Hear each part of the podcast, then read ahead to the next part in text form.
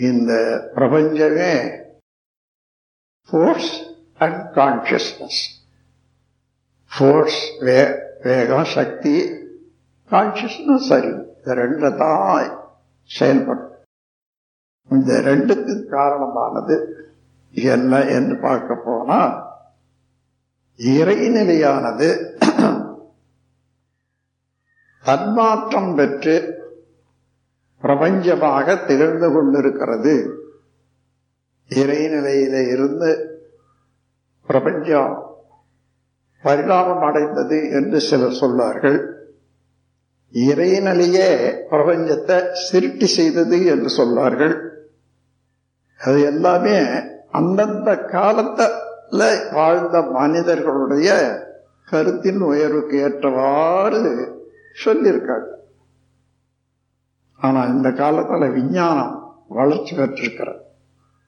இப்போ நாம் தெரிந்து கொள்ள வேண்டியது இறைநிலையானது பரிணாமம் என்ற அளவில் இருந்தாலும் அது சிருட்டி என்ற அளவுக்கு வரல. அதாவது தான் விரும்பி என்ன உருவம் வேணும் என்ன செயல் வேணும் என்று விரும்பி படை படைத்தது இல்லை. இறைநிலைக்கு அப்பால இந்த ஒரு பொருள் இருந்தா அது எடுத்து இதை படைக்கலாம். அதை தவிர இன்னொன்று இல்லை என்ற போது படைப்பு என்றது இல்லை. அப்ப நாம் பார்க்கிறோம் விந்தைக்குரிய எல்லா பொருட்களையும் செயல்களையும் இயக்கங்களையும். அப்ப இறைநிலையே தன்மாற்றம் பெற்று டிரான்ஸ்பார்மேஷன் தன்மாற்றம் பெற்று பிரபஞ்சமாக மலர்ந்திருக்கிறது. எந்த பொருளையும் எந்த செயலையும் எந்த இடத்தையும் ஆராய்ந்து பார்த்தால் இறைநிலையை தவிர வேறொன்று இருக்க முடியாது.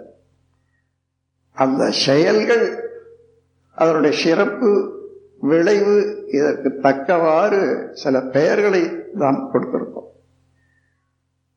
அப்படி பார்க்கிற போது மனம் என்பது அந்த ஜீவகாந்த பெட்டகம் ஒன்று இருக்கிறது நமக்கு. ஜீவகாந்த பெட்டகம்னா உடல்ல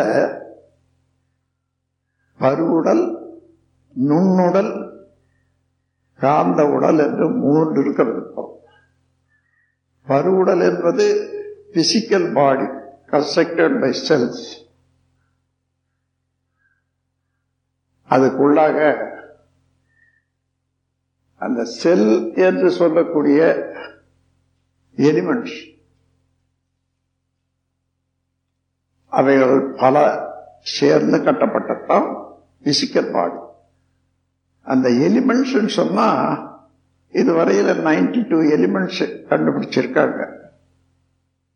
அதுக்கு மேலாகவும் செயற்கை மூலமாக கொஞ்சம் சேர்த்து அது நூற்றுக்கு மேலே வந்துடுது இருந்தாலும் நைன்டி டூ எலிமெண்ட்ஸ் தான் பேசிக் எலிமெண்ட்ஸ் இந்த எலிமெண்ட்னா என்ன? எத்தனை பார்ட்டிகள் அதாவது லைஃப் எனர்ஜி பார்ட்டிகள் அதை விண் என்று சொல்றோம். இன்பினிட்ஸிமல் எனர்ஜி பார்ட்டிகள் சொல்றோம். எல்லா தோற்றங்களுக்கும் மூலக்கூறுன்னு சொல்றோம்.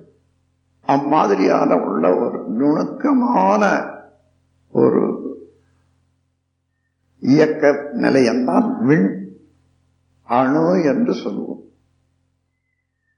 அந்த அணுக்கள் எத்தனை கூடி ஒரு குரூப் ஒரு தொடராக இயங்கிக் கொண்டிருக்குமோ அது பேர் தான் அதற்கு எலிமெண்ட் சொல்றோம்.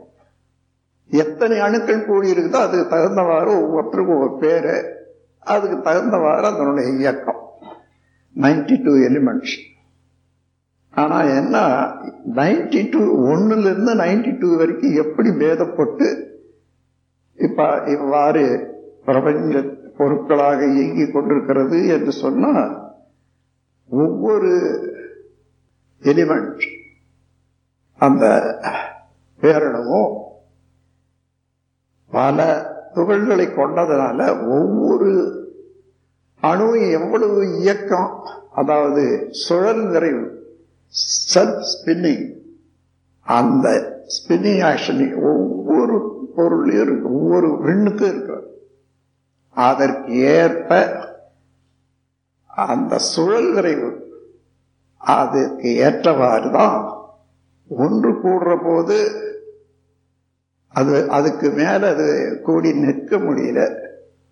அதே போல பிரிகிற போது சூழ்நிறுத்த ஆற்றலால எல்லாமே பிரிஞ்சு போகவும் முடியாது. இந்த மாதிரி ஒவ்வொரு பொருளும் இரையாற்றலால இருக்க ஆற்றலால சேர்வதும் விளக்கு ஆற்றலால கலைவதுமாக ஒவ்வொரு எலிமெண்ட் அணுவும் இருக்கும். பேரடக்க நம் கடமை அறவாழ்வின் நாட்டத்தே